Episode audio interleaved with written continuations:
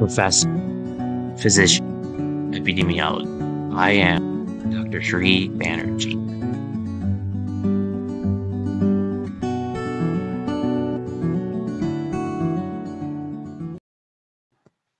Hello, everyone. I'm Dr. Sri Banerjee, and in this segment, I will be going over how to um, convert your content, uh, any sort of writing, into a peer-reviewed uh, publication uh, journal article. So let's go ahead and get started here. Um, some of the things to consider. Um, these are things that I've learned over the years um, of publishing um, and experience. Um, some of, some of which you might not see elsewhere. Uh, so the first thing that is important to consider when you're um, converting is the impact factor.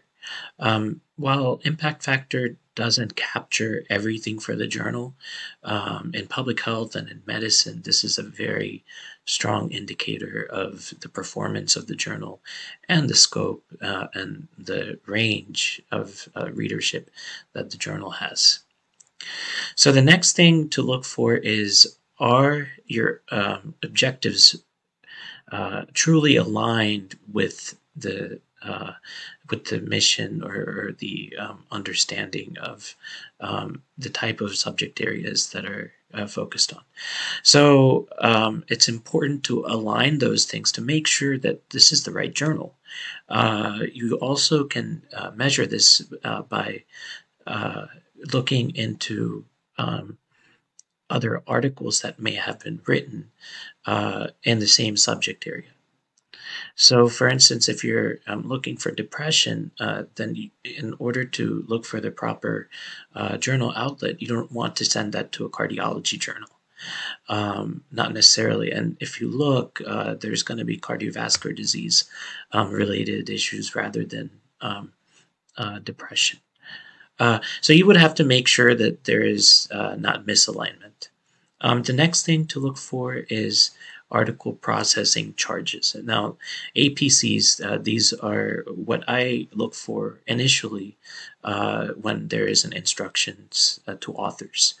Um, some of them are um, open access. I've experienced this where uh, the funding comes from the government. Um, and this happened to me um, in one of the journal outlets. Um, another one is you have optional open access, which means that you have the option of uh, selecting um, open access for a fee, or you have the option of uh, selecting uh, closed access uh, uh, and you get to publish your article free. So uh, those are the two types of uh, article processing charges. The third one could be uh, uh something like um, mandatory open access. So that means that you, in that journal type, you have uh, only the option of uh, paying for your journal.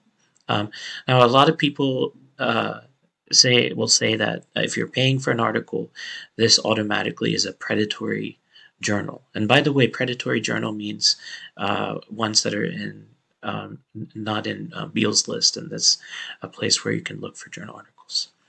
Um, so you you want to avoid predatory journal articles. Um, however, you want to make sure that you're getting uh, the right journal articles, um, uh, and if, even from reputable places.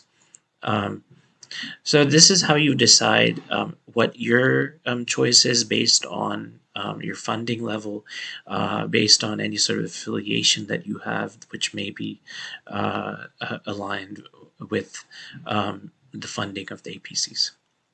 So, um, looking at the types of referencing. Uh, now, this is important because uh, in some places they'll tell you that APA uh, is the predominant type of uh, referencing style. Now, in public health and uh, medical journals, this is not necessarily the case. Um, I've published in a lot of journal articles uh, uh where the uh, type of um, referencing was an AMA, American Medical Association. Um, and then there's um, other types, uh, Chicago. Um, you'll also find a lot of times that there's articles uh, uh, the, articles that are um, have their own type of referencing um, style.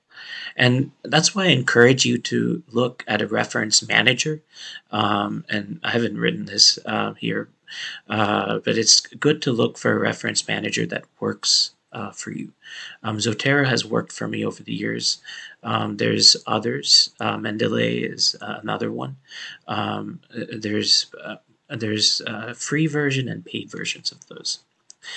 Uh, so uh, types of references, of course, uh, sometimes are non-customary. Um, the cover letter, you want to make sure that you have a template type of cover letter that you can uh, tweak over the years and make sure that it um, is appropriate for the journal article that you um, wrote. Um, and you want to uh, include the name of the journal article, um, the person you're writing to, or your editor, um, and some of the main components in terms of findings and why they're so important could be included to the in the cover letter. Uh, then, uh, what's important to note is that a full uh, journal article is not the only type of article that you can have. Uh, you can also have uh, letters to the editor. Um, and a lot of times in uh, JAMA, where I've published before, um, Journal of American Medical Association, um, letters to the editor are much easier to publish um, in a prestigious journal. Um, and then research briefs. This is also another type of journal article that I have uh, written. And sometimes these are um, ways that you can communicate research and scientific findings um, without having to um, explain this uh, thoroughly. Sometimes that is the best way to communicate research findings.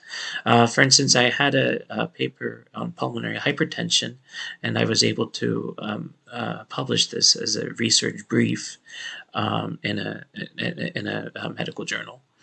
Um, so these are the um, elements uh, that, that are important to consider when you're thinking about converting uh, either a dissertation, a thesis, or any sort of uh, type of work um, into a peer reviewed scholarly journal article.